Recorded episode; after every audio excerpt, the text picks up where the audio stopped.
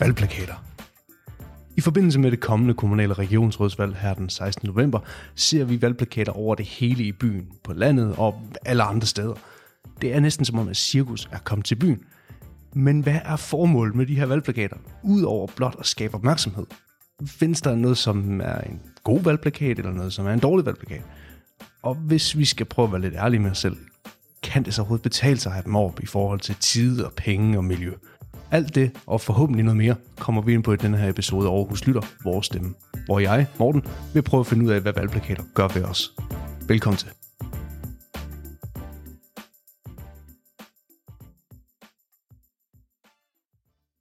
I mit sidste one-man-show, der snakkede jeg med Jesper Elved fra Borgerservice omkring valgprocessen, hvor vi blandt andet snakkede om det at brevstemme og hvad fintælling er, og hvordan man helt konkret går ind til stemmeboksen. Den synes jeg forresten lige skal høre, den er rigtig god. Men pointen er, at til sidst i vores interview, der kom jeg til at nævne valgplakater lidt. Og det har givet mig lidt stof til noget eftertanke. I starten havde jeg egentlig tænkt mig at tage fat i alle reglerne for valgplakaterne. Hvor de må være, hvor store de må være, hvordan de må se ud, og så videre, og så videre. Men jeg synes egentlig selv, at der er nok historier om valgplakaterne i medierne. Der er nok historier om, at de står forkert, og der er nogen, der sætter dem over andre, og så videre, og så videre. Og så synes jeg også, det vil være sjovere at prøve at finde ud af, hvad valgplakaterne gør ved os. Hvad der er en god valgplakat, og hvordan det har en indflydelse på os som mennesker, og hvordan det egentlig fanger vores opmærksomhed. Og det har jeg fundet en til at hjælpe mig med.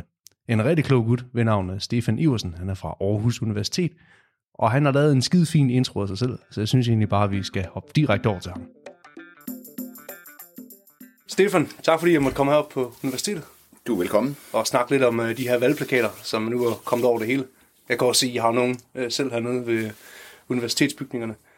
Så nu er cirkus jo kommet til byen. Ja. Og jeg tænkte, om du ville starte lidt med at introducere dig selv, i stedet for at jeg skal prøve at gøre det, og gøre det helt forkert.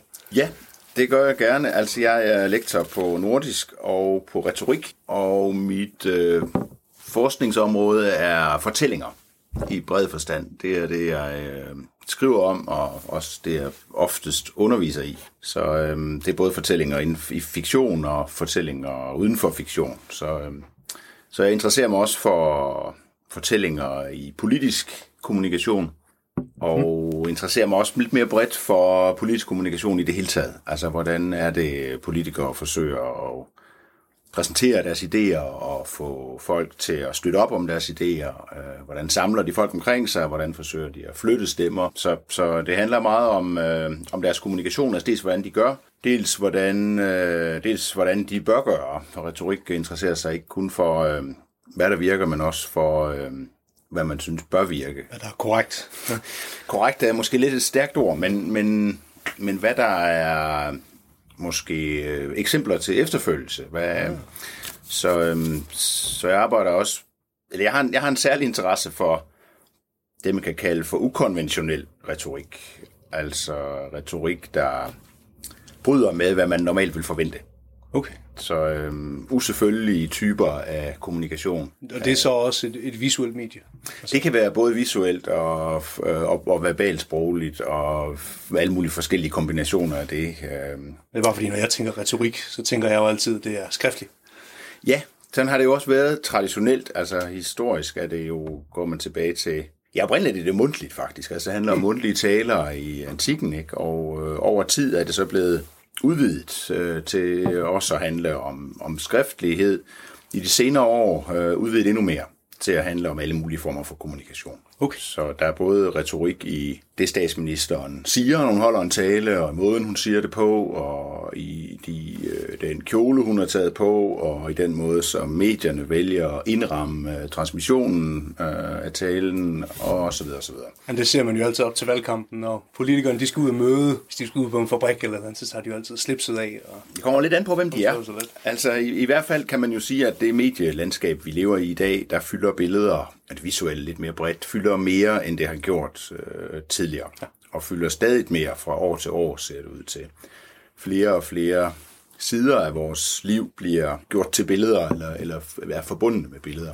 Og her tænker du sociale medier? Primært. Ja, sociale medier er det mest tydelige udtryk for det. At de er jo også bare sådan noget, som Facebook er jo gået fra at være delvis tekstbaseret til at blive mere og mere billedbaseret. Ja, det er meget billedbaseret.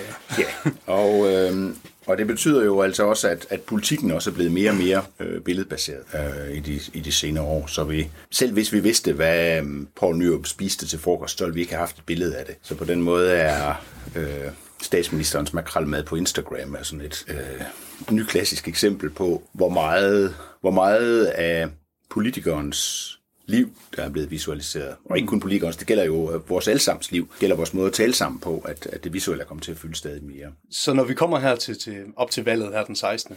Nu kan jeg se igen, der sagde før alle de her valgplakater derude. Der er jo den her visuelle retorik hen over det. Når det kommer til en valgplakat, hvad vil du så mene er en god valgplakat? Jeg ved godt, det er et meget bredt spørgsmål. Men... Det er et meget bredt spørgsmål, ja, og måske man kan prøve at nærme sig det ved at kigge på, hvad valgplakat overhovedet er for noget. Altså fordi, som du siger, så er de jo et meget synligt bevis på, at noget bestemt skal ske. Du brugte også ordet cirkus tidligere, og der er også nogle politikere, der har talt om det som en form for jul. Altså og det har begge dele har noget at gøre med et ritual. Altså at valgplakaterne er en del af valgritualet. Det vi ser, når vi ser valgplakaterne, det er jo også, at vi ser ind i en nær fremtid, hvor vi snart skal til valg, hvor vi skal til at stemme.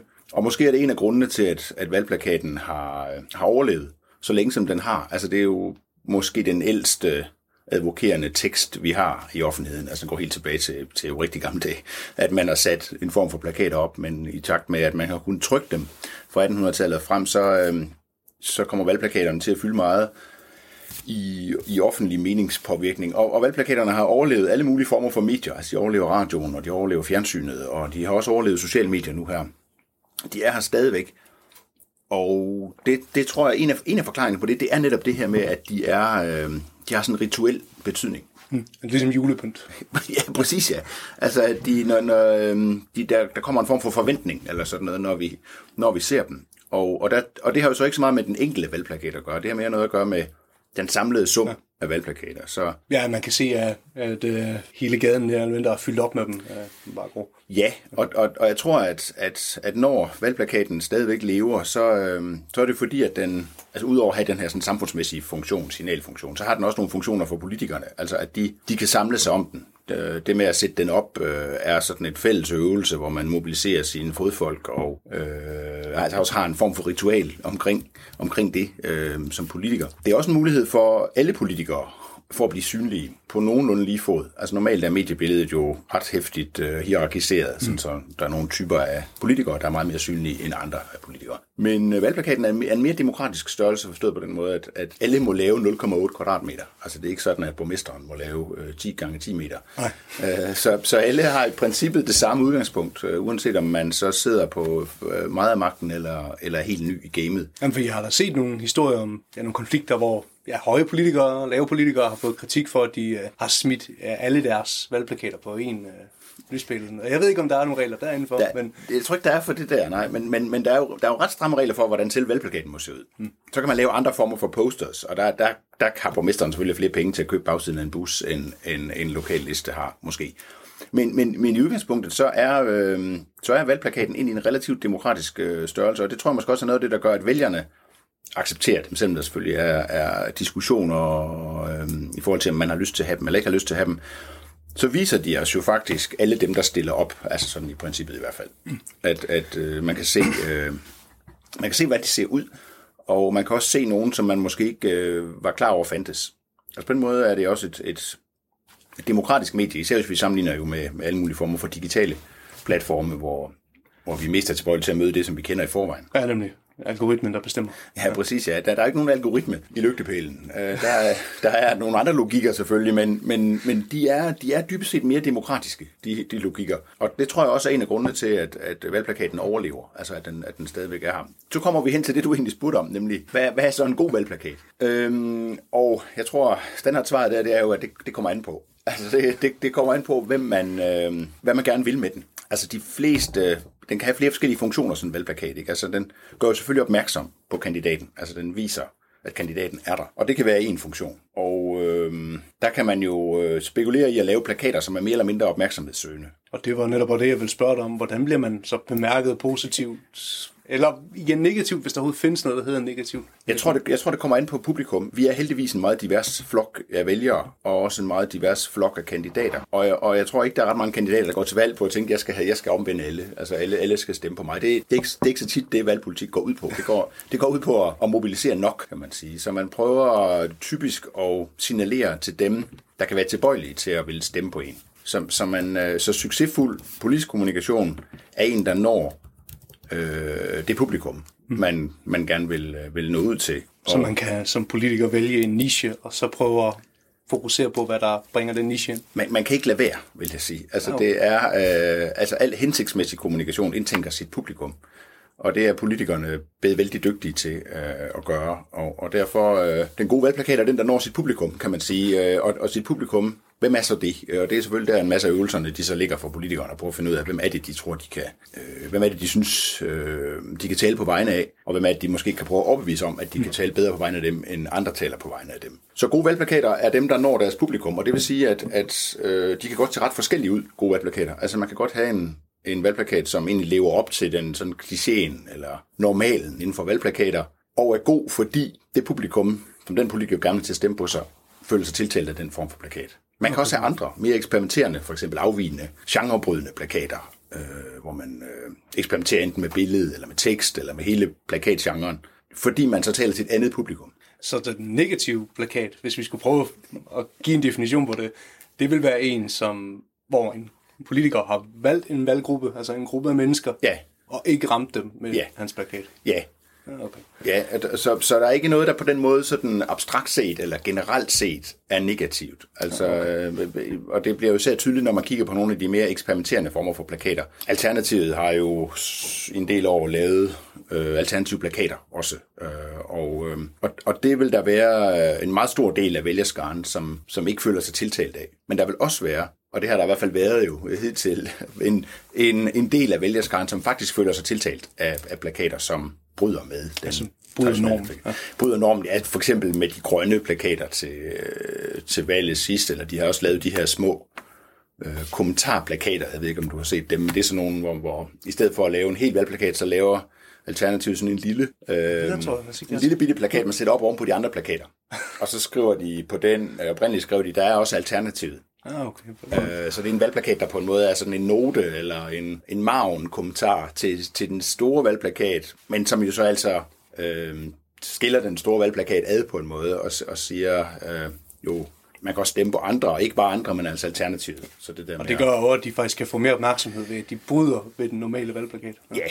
Og det vil der være nogen i vælgerkorpset, der føler sig tiltalt af. Altså, så hvis man går efter en bestemt type vælger, så kan man... Overfor den vælger vil det være en rigtig god strategi. Andre laver helt andre ting. Altså, men som du selv siger, altså, den dårlige valgplakat er den, der ikke når det publikum, som politikeren havde tænkt sig at nå. Okay. Nu har jeg så tænkt lidt, så forkert som det kan være, kandidatens udseende. Altså igen, vores første indtryk af en person. Ja. Har det nogen effekt? Altså... Ja, men altså, det har selvfølgelig nogen effekt. Det er klart. Men jeg tror, det er vigtigt der, altså overhovedet, det rejser det større spørgsmål om valgplakatens effekt. Altså, hvordan virker valgplakater? Og det er vanskeligt at sige noget præcist om det. Man har en del undersøgelser, som peger på, at de virker. Men præcis hvordan de virker, det er svært at lave nogle forsøgsopstillinger, hvor man ligesom kan sige, nu tager vi så de her 500 mennesker, der mener det samme, og viser dem ikke plakater, og så har vi de her 500 mennesker, der også mener det samme, og viser dem plakater, og så prøver vi at se, om de stemmer anderledes. Altså den slags undersøgelser er meget vanskelige at lave.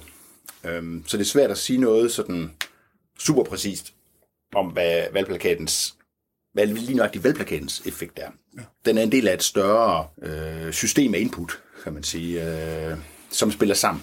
Så har man måske også hørt personen tale et eller andet sted, eller man kender måske personen i forvejen, eller måske fra andre ikke-politiske sammenhænge. Alle sådan nogle forskellige ting spiller også ind. Altså så det der med, hvordan de virker. Altså det er svært at sige. Kommer det så til det med udseende? Altså så gælder det sådan set ind i den problematik. Altså at det er... Hvis det var sådan, at de mest harmoniske smukkeste mennesker på valgplakaterne blev valgt, så vil vores folketing og vores kommunalbestyrelse ikke se ud, som de gør. Og så vil det ligne en supermodel.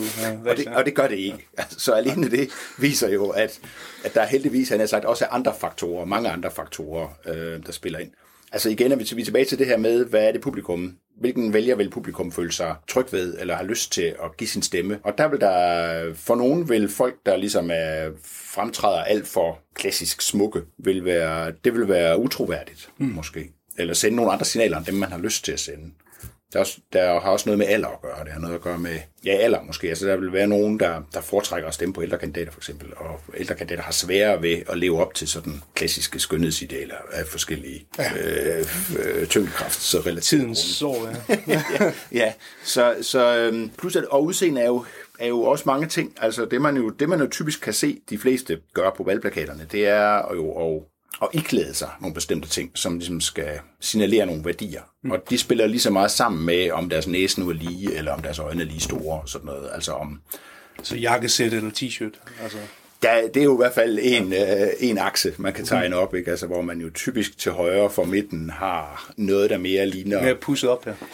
Der ligner man typisk inden fra erhvervslivet, ikke? Ja. Fordi der er man mere tilbøjelig til at tænke, at man gerne vil have politikere, der fungerer på en måde, ligesom erhvervsfolk fungerer. Mens man, jo længere man kommer til venstre for som traditionel opdeling af politik i hvert fald, der vil man typisk kigge efter nogle andre ting i sin kandidat. Altså, der vil man måske mere have en kreativ, eller en innovativ, eller sådan noget. Så ude... På Enhedslistens side kan man godt have en kandidat med 2 forskellige farveøreringe, men typisk ikke have en guldkæde, mens man er omvendt over på den anden side af aksen.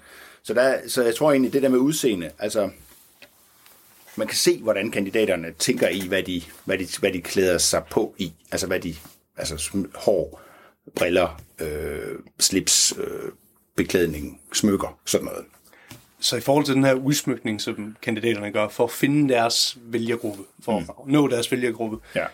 Er det noget, som de personligt vælger, eller er det noget, som er partipolitisk? Altså, det lyder jo netop som om, at der er nogle partipolitiske strømninger, nogle tendenser fra venstre til højre, der har en indflydelse, men selv på venstrefløjen eller på højrefløjen kan du finde ufattelig mange små grupper med forskellige meninger.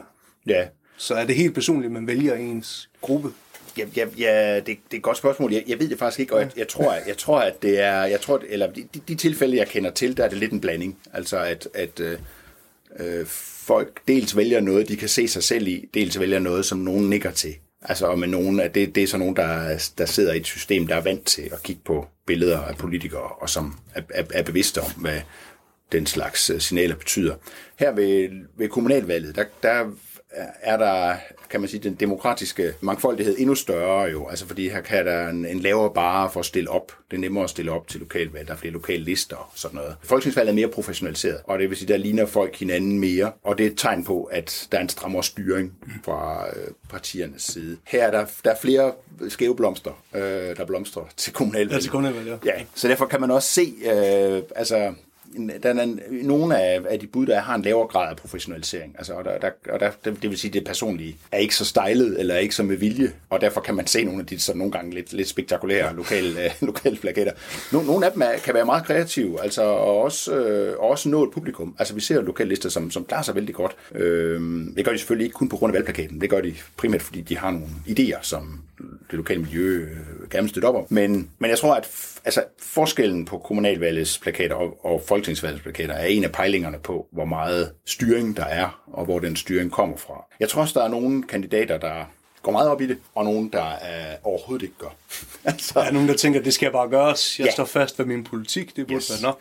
Yes, altså jeg kender til kandidater til lokalvalg, som siger, at billedsiden vil de helst undgå, og de vil give det så lidt opmærksomhed som overhovedet muligt, og så vil man typisk gå med det, der ligesom er partilinjens standardformular. Så tager man det logo, som partiet har, man tager måske har man ikke noget slogan, og så har man sådan et helt klassisk billede.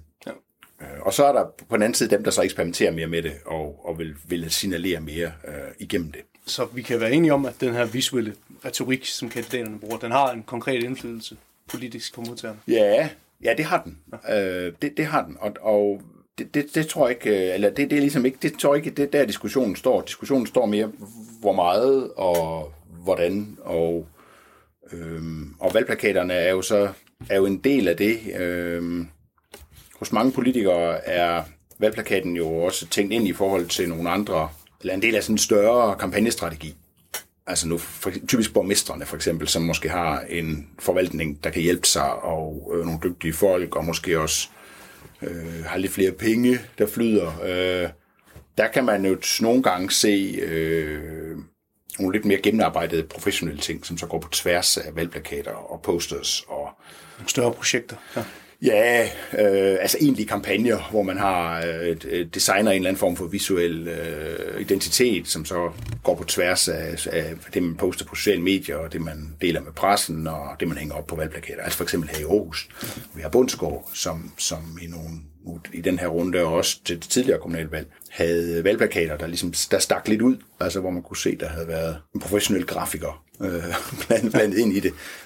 Nu er det ikke så udtalt ved den plakat, han har med til det her valg, men det, han havde for 4 år siden, var noget mere designet. Og for jeg vil da også sige, at den, jeg har set fra Bundsgaard, den her omgang, med de forskellige motiver i baggrunden, jeg går ud fra, det her hele Aarhus by. Ja. Men jeg vil da mene, at den har da stukket mig lidt mere ud, end det standard A. Det gør den nemlig, og sidste gang var den farvelagt også på en måde, sådan, så den jakke, han havde på, havde farve af et farvet kort for Aarhus. Og der var der nogen, der mente, at det var måske næsten lidt for meget det gode. Men den har man så valgt at tone lidt ned, men man har ligesom bibeholdt billedet af blandingen, kan man sige, af kortet, Aarhus-kortet, og så borgmesteren. Altså for ved at tænke de to ting sammen. Ja.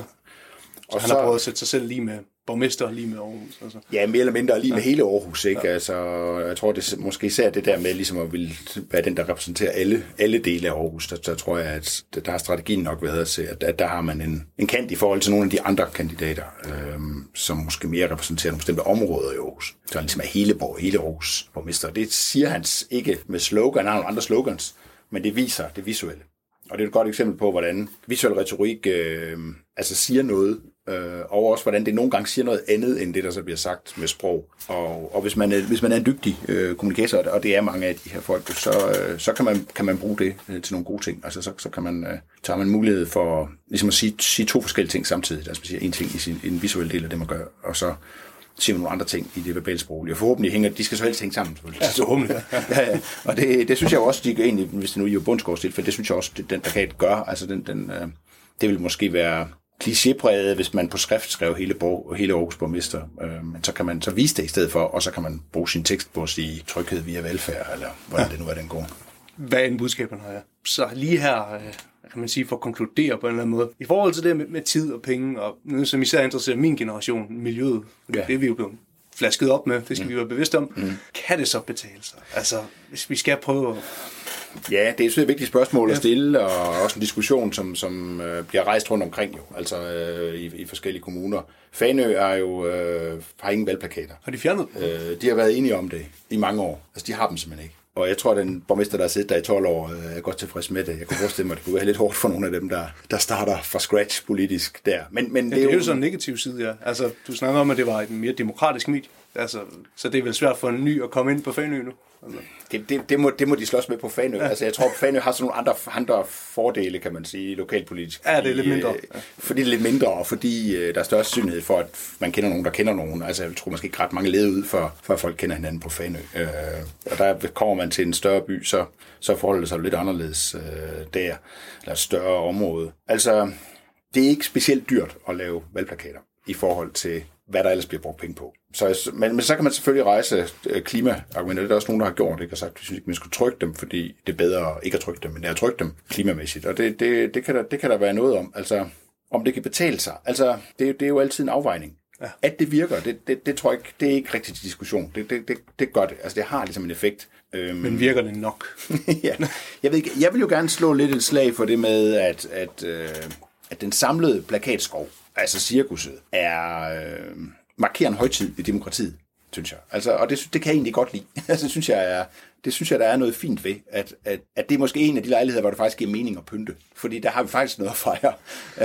Uanset hvad man måtte mene, så tror jeg, at de fleste vil foretrække at have valg, frem for ikke at have valg. Ja, selvfølgelig. Så selve det, at valget finder sted, er positivt. Og der mener jeg, at der kan plakaterne... Selvom de ikke altid er særlig skønne, selvom de roder, selvom folk kan være lidt sløve til at få dem pillet ned, så kan plakaterne... Selvom der er herværk og alt muligt andet. Ja, det er der. Og på trods af alt det, så er plakaterne ligesom vores pynt der, vores måde at vise folkestyrets mange ansigter. Demokratiets julepynt. Det tror jeg, jeg synes. Altså, og vi pakker jo også julegaver ind, selvom det var bedre ikke at gøre det. Jeg ved ikke helt, hvor langt man kan gå med den algori der, men jeg ved ikke lige helt, hvad. Om papir, miljø. Men især i forhold til det med altså, at have nogle ritualer, der markerer nogle af fællesskabets store begivenheder, der synes jeg jo, at man kan ikke være i tvivl om, at der er valg snart. Så der synes jeg, at det tjener en funktion, altså ud over, altså en funktion på fællesskabsvejene. Nu har jeg så taget nogle plakater med. Ja. Jeg synes lige, vi skulle se lidt på dem. Ja. Så vi snakker om det her med, at det er forskellige måder at finde publikum på. Ja. Så skal vi ikke starte med den første her? Det kan du beskrive. Jo, det er jo Malte Jæger fra Nye Borgerlige, som stiller op med sloganet "Et stærkt valg". Hans plakat indeholder Nye Borgerliges logo og Nye Borgerlige i deres font, brand, partibrand, og så er hans navn altså skrevet med den anden font, som er den, de bruger til at skrive navne med. Altså på den måde lever den del af plakaten lever op til standardformatet. Men hvad lever så ikke op til standard? Ja, men de 80% af plakaten, der er billedet, er sådan set også typisk. Ikke? Men det, der er atypisk her, er, at i stedet for, at vi ser Malte Jægers ansigt og skuldre, så ser vi her Malte Jæger fra knæene og op, iført bukser og ingenting. Så han er generøs med sin... Han vil gerne vise, at han passer sin træning, så han flexer for os. Og ja, det er så det, der skal rime med et stærkt valg, og ordspillet der så altså med to forskellige opfattelser af styrke, kan man sige. Og jo en kandidat, der på den måde giver mere af sig selv, visuelt i hvert fald, end man typisk vil vælge at gøre. Det er i hvert fald noget, der skaber opmærksomhed, kan man sige. Den skaber opmærksomhed, og man kan huske den. Det er et godt eksempel på, hvordan visuel retorik typisk fungerer stemmesamlende. Altså, det samler nogle stemmer, som allerede var med en.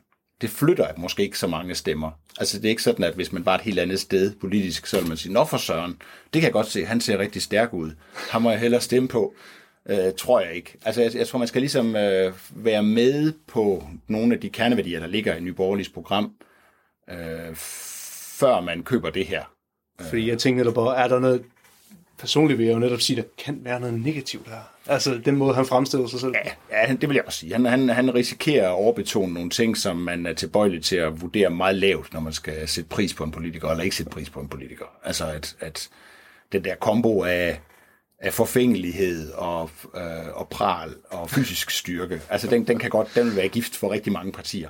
Jeg tror lige nuagtigt i forhold til Nye Borgerlige, altså, der kan der godt være nogen førstegangsvælgere, måske, som identificerer sig med altså man måske ikke ser den store skam forbundet med at vise en veltrænet krop frem. En buff-krop op. men et godt eksempel på en, som altså bliver divisive, som de vil sige i USA, altså som virkelig skiller beskuerne i dem, der er for, og dem, der er imod. Altså der vil ikke være nogen, der siger, men det er vel okay det her. Der vil ikke være nogen, der siger, det er et frisk forsøg på at få noget opmærksomhed, på at komme ind i kampen. Og så vil der være en masse, som siger, det er en kategorifejl, det der, min gode ven. Altså, det er for det første ikke noget særlig godt ordspil, og for det andet primært det, vi vil have vores... Eller hvor mange afstemninger, tænker du, der skal afgøres ved flexing, for eksempel. Så nu bliver det spændende at se, om han bliver valgt ind. Igen, hvis han gør, så vil det være en sum af mange forskellige ting. Altså, det er ikke, igen, vi har heldigvis andet end valgplakaterne at gå efter, og vi går efter mange andre ting. Altså, men det, som sådan en her gør, det er, at den jo får folk til at opsøge noget mere. Altså, den bliver sådan en form for stepping stone. Man siger, okay, lad mig lige se, hvad det egentlig er, han siger. Altså, hvis man nu er marginalt interesseret. Ja, fordi man kan i hvert fald huske ham. Altså, det kan man nemlig. Det kan man. Og han er også godt hjulpet af et efternavn, som er atypisk. På den måde... Ja, der vil jeg nok ikke have så meget hjælp. Morten Pedersen. Det kan ikke blive mere. Morten Pedersen. Nej, det er jo altså... Den er meget standard. Ja. Men den skubber så heller ikke så mange væk, kan man sige. Altså, en halvnøgen jæger, det er sådan lidt mere niche-betonet, måske. Altså, jeg har en mere her. Skal vi prøve at se ham? Ja. Det er en kravlenisse, hvis du vil. hvis du vil prøve at beskrive ham. Ja, altså det er en valgplakat, som egentlig bryder med formatet. Altså den er ikke, den er meget aflang og viser kandidaten Claus Skjoldborg viklet rundt om en lygtepæl, og så er den sat op på lygtepælen, sådan så der kommer en form for optisk illusion, så det ser ud som om, at den gode Skjoldborg hænger rundt om lygtepælen i virkeligheden. Eller det er i hvert fald ideen. Ja. Så det er jo sådan et... Der er noget humor over det. Altså. Ja, det kan man sige. Altså det som Jæger skruer på, det er jo... der, hvor han afviger, det er på billedet af kandidaten. Altså i stedet for at have partiuniform på, så har han ingenting på der. Eller kommer med et nyt bud på partiuniform. Det, som Skjoldborg gør her, er jo... han har sådan set almindeligt socialdemokratisk tøj på. Et par jeans og en sweatshirt og en jakke, men ikke slips, ikke skjorte. Typisk socialdemokratisk uniform. Det afvigende her ligger i, at selv valgplakatens format er anderledes. Altså det er en meget aflang valgplakat. Mm. Og alene det er derved, den ligesom tiltrækker sig opmærksomhed. Burde den overhovedet være det? Så aflang? Godt spørgsmål. Jeg tror egentlig, altså det må være 0,8 kvadratmeter. Mm.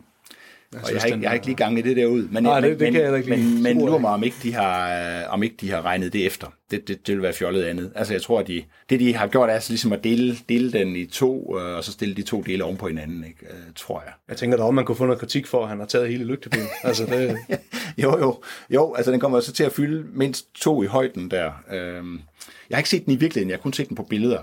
Og jeg synes for mig, at når man laver sådan noget her, når man afviger, så skal man være dygtig. Altså fordi alderen, det nemmeste er sådan set at leve op til normalen, ikke? Men afvigelserne kræver noget ekstra. Altså der skal man have designmæssige flere og grafisk kompetence og designviden for at kunne gøre det godt. Og for mig vil det springende punkt her vil være, om det ligesom virker, den optiske illusion, om den ligesom dur. Altså om det faktisk ser ud, som om man hænger der.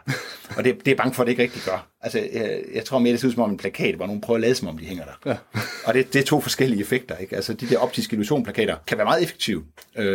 Og der findes jo en del forskellige eksempler, nødhjælpsplakater og sådan noget, hvor folk laver forskellige optiske illusioner. Og de kan virkelig rykke en ud af ens comfort zone, og virkelig få en til at tænke over, hvad sådan er lige, jeg ser på her. Her tror jeg først og fremmest bare, man vil se en mærkelig valgplakat, og så vil man ligesom bagefter sige, nå, det er som om, han kravler der. Nå, det var det, der var idéen. Nå, okay. Men meget apropos vores snak om, hvorvidt, altså hvad funktionen så er med valgplakaterne. Altså her er kravlenissen jo, altså her er julepynten jo, ligger lige for. Altså, og også et ordspil, der følger med, synes jeg, når han selv kravler rundt derop. Altså at der skal han ligesom, der skal man tænke metaforen til ende. Ja. Altså hvad kommer folk til at sige om mig, når de ser mig kravle her? Så point for selve initiativet, måske knap så mange point for udførelsen. Og den svær lykkes med, den der. Så den får point, fordi den afviger, men ikke point for udførelsen? Og der er vi så tilbage ved det der med, at for sådan nogle vælgergrupper vil det ene eller det andet tælle mere eller mindre. Altså... Ja, men vi taler om den nu, så om ikke andet... Ja, så han har ramt. Mads Skjoldborg, der lykkes med noget. Skal vi prøve at tage den næste? Det kan vi godt. Yes. Der kan vi se ham. Ja, det er Bundsgaard. Det er Bundsgaard, og ham snakkede vi om lidt tidligere. Ja. Så jeg tænker, vi kan gå hurtigt igennem ham. Ja, altså, han har jo... det atypiske her er altså, han har så det almindelige foto, og egentlig også almindelig tekst, men han har så valgt at skrue på baggrunden, som han har lavet til sådan en grafisk repræsentation af Aarhus Kommune, som også er nede der, hvor hans hjerte er, sådan cirka, ja. Altså på tøjet. Så det er han, selvfølgelig partirød. Altså. Det er partirød, ja, men baggrunden er så forskellige farver, altså, og jeg tror egentlig, at, altså jeg tror det er en måde visuelt ligesom at sige på, at her er en, der kan rumme hele kommunens, alle kommunens forskelligheder, og ikke bare har dem bag sig, men også har dem syet ind i sit tøj, eller altså har dem som en del af den, han er. Så hvis han havde valgt at lave hele baggrunden for rød, altså alle zoneinddelingerne, som vi kan se over zoner, ja. Så har det haft en meget anden budskab. Ja, så har vi over i det mere det nordkoreanske, ikke? Altså, okay. hvor eller Justin Bieber, eller sådan, altså hvor man ligesom, hvor man er ude og med sådan en væg-til-væg form for kommunikation. Så jeg synes, den lykkedes fint med at signalere en form for diversitet, som han ligesom formår at rumme. Og der udnytter han jo vældig godt, at det passer vældig fint med den ethos, der er omkring ham i forvejen. Altså, at han er ikke først og fremmest kendt som en partisoldat. Han er først og fremmest kendt som borgmester, ikke? Og jo altså også formand for Kommunernes Landsforening, og og på den måde en, der kan tillade sig at fremstille sig selv som hævet over den slags forskelligheder. Altså, ja. Så man stemmer ikke her på en socialdemokrat, man stemmer på byens borgmester. Altså, man kan faktisk se, at Socialdemokratiet står vel ikke engang nævnt, der gør det. Jo, altså en del af Aarhus. Nej, det gør det ikke. Altså, og det er ret atypisk, ikke? Altså, at, det er sådan noget, borgmesteren kan tillade sig. Så han er groet ud af partiet næsten her, ikke? Det er en anden form for marketing. Ja. ja, det er det. Det er det, og det er fordi han er så stærkt et brand i forvejen, at han ikke behøver at læne sig op af. Altså kan næsten det er jo lige før at folk kunne finde på at, eller altså det er ellers den helt faste del af alle valgplakater. Det er partiet. Altså vi ser for eksempel Enhedslisten, hvor der kun er partiet nogle gange, altså, ja, kun har logoet, ikke? Her kan man så i borgmestermode tillade sig det andet ekstrem, hvor man sådan set kun har personen. Så har vi, jeg tænker, det bliver den sidste, den her. Ja. Hvis du igen vil gøre mig tjenesten og beskrive. Ja, hvad er det? Hvor er vi henne her? Hvad står der? Det er, når jeg lige tøver lidt, så er det fordi, den er lidt vanskelig lige at læse. Vi har igen billede af person, partilogo og alternativ skrift, men derudover er der så skrevet med håndskrift. Noget, der ligner håndskrift på plakaten. Det ligner, han har tusset den til. Ja. Det ligner, han selv har lavet en form for kreativ tilføjelse til sin plakat. Han har så ikke valgt at tegne overskæg, men han har ligesom valgt at skrive, det er genbrug, ikke? Det er en plakat, han har brugt før. Det er vel det, der ligesom er ideen, ikke? Og så har han selv med håndskrift ligesom skrevet på den. Det går over ind i det her med miljøbevidsthed. Altså, meget, det gør det. Så det passer vel til budskabet fra Alternativet som parti? Ja, det signalerer jo altså først og fremmest en eller anden form for menneskelighed, det her med at bruge håndskriften. Altså det kan man også se, der er andre, der ligesom simulerer håndskrifter, men her tror jeg, det faktisk er håndskrift. Jeg synes, man faktisk har skrevet på den. Og det viser jo, at her er faktisk et menneske. Her er ikke først og fremmest et partiapparat, eller en stor institution, eller sådan noget. Her er et levende menneske, og et menneske, der så tænker på klimaet og naturen, og hellere vil genbruge plakater end trykke nogle nye. Og det flugter jo meget godt med nogle af de værdier, tror jeg, som Alternativet gerne vil forbindes med. Hvor det vil være mere usædvanligt i nogle af de andre. Er det ikke noget, man vil forvente fra nogle af de, hvad kan man sige, de større partier måske? Nej, hvad siger han? Ja, hvad skriver han? Han skriver,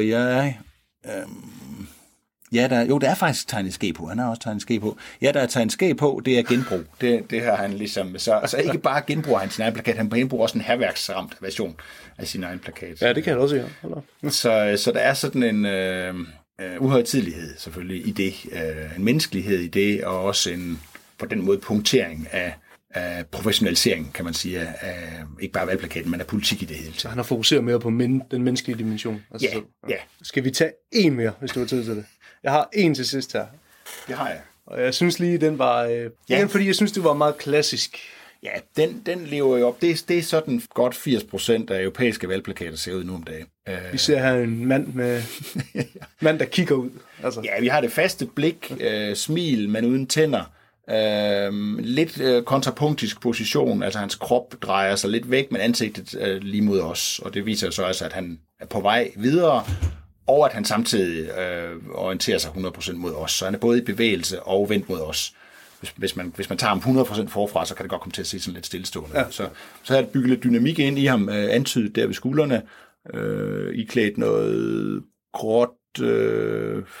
Han er i nystrøget hvid skjorte og grå jakke, men uden slips, klassisk konservativ markering, som så tvistes en lille smule af det skæg, han har ladet stå, som så igen tvistes tilbage på plads af den der sådan, klassiske brille, han har, og en lille snoning også i skægget. Så det er en... Det er sådan en post-pape-konservativ, det her, kan man sige. Altså en konservativ, der ikke er bange for at gå med flerfarvede strømper, samtidig med, at han har et lækkert ur. Mm. Han er så valgt naturbaggrunden, men ufokuseret. Og det er også noget, som konservativt står passer godt til en konservativ partifarve, som også er den, de bruger til deres skrift og deres logo, og som jo også signalerer nogle forskellige ting, som man gerne vil identificere sig med inden for det konservative. Altså, der er jo ikke noget mere konservativt end et bøgetræ. Så dem har, det står bare der og gror, ikke, og passer sin egen plads, og kommer højere og højere op, og bliver stort og flot, og vældig gammelt. Så det er normen, den der. Ja, det er en standard. Ja. Ja, altså det er en moderne standard, det er en professionaliseret, vil man sige, standard, fordi den så alligevel nok har lyttet til nogle af... Altså, han har et udseende, han signalerer nogle værdier, som lever op til en moderne konservativ. Altså han har ikke slips på, han har skæg, han har en hornbrille, han har hår strøget tilbage, og er derfor... Og nogle af de ting går lidt imod noget af det, man ellers typisk vil være tilbøjelig til at tilskrive konservativ. Altså at han er ikke direkte på vej i krig for nationen. Han er en spiller i nogle lidt andre sfære, ikke? Ja. Som jo så også spiller sammen med det navn, han har. Det er jo også en vigtig del af... Det snakker man ikke så meget om, man tænker udseende, men det betyder faktisk rigtig meget også, hvad folk hedder. Ja, det var også det, vi snakkede om før. Altså, ja, det var det. Det var mig. Det er nok ikke lige frem på så mange mennesker. Ja. Nej, selvtjavn Mark er jo sikkert ikke noget, man kan kalde sig, bare fordi man har lyst. Så der er også der ligger så også den her traditionen og historien og familien og sådan noget ligger dernede. Så han kan godt tillade sig at sno skæg lidt mere, fordi han har det efternavn. Okay. Men jeg tænker, det var lige de plakater, som du skulle lov til at se. Ja. Jeg går ud fra, at du har set dem alle sammen selv. Jeg har set nogle af dem før i hvert fald. Jo, det har jeg. Og det er jo også et tegn på, at de har i hvert fald vækket interesse hos dem, der tænker over, hvad en plakat er for noget, og hvad den skal bruge til. Om de så også flytter stemmer, eller samler stemmer, det må tiden vise. Det er noget helt andet. Ja. Men Stefan, tak fordi jeg måtte komme. Det var rigtig fedt at høre. Selv tak. Plakater. Så. Ja.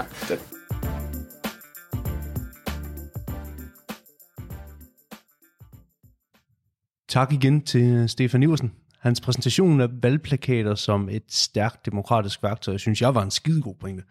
At de her valgplakater giver os som borgere muligheden for at se flere kandidater, end man for eksempel kunne se gennem andre medier, for eksempel sociale medier eller fjernsyn på den sags skyld. Og det samme er jo selvfølgelig også gældende for kandidaterne. Forhåbentlig er vi alle sammen blevet lidt klogere på, hvorfor cirkuset kom til byen, når der er valg. Det ikke bare er for at spilde pap og papir, men fordi de reelt set har et budskab, de prøver at bringe ud.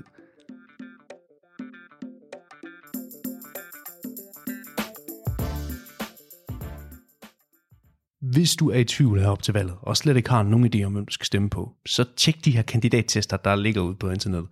Der er en på Alting, der er en på DR, der er en på TV2. I de her tester, der kan du reelt set vælge din egen kommune og din egen region, og så kommer der relevante spørgsmål op til dig. Der vil for eksempel være noget om marxismen, når du bor her i Aarhus. Så du kan tage ind den her test, og så kan du se, hvad for en kandidat du er mest enig med, og du kan også se, hvad for nogle områder du er mest enig med dem i, og hvad for nogle du er mest uenig med dem i. Og hvis du ikke synes, at de her tests er nok, bare for at få en kandidat, hvor der står, at du er 75% enig med i, så kan man altid gå ind og læse om den enkelte politiker og deres meninger. Det handler bare om at gå ind på Google og så skrive parti eller kandidat. Så kan du se dem.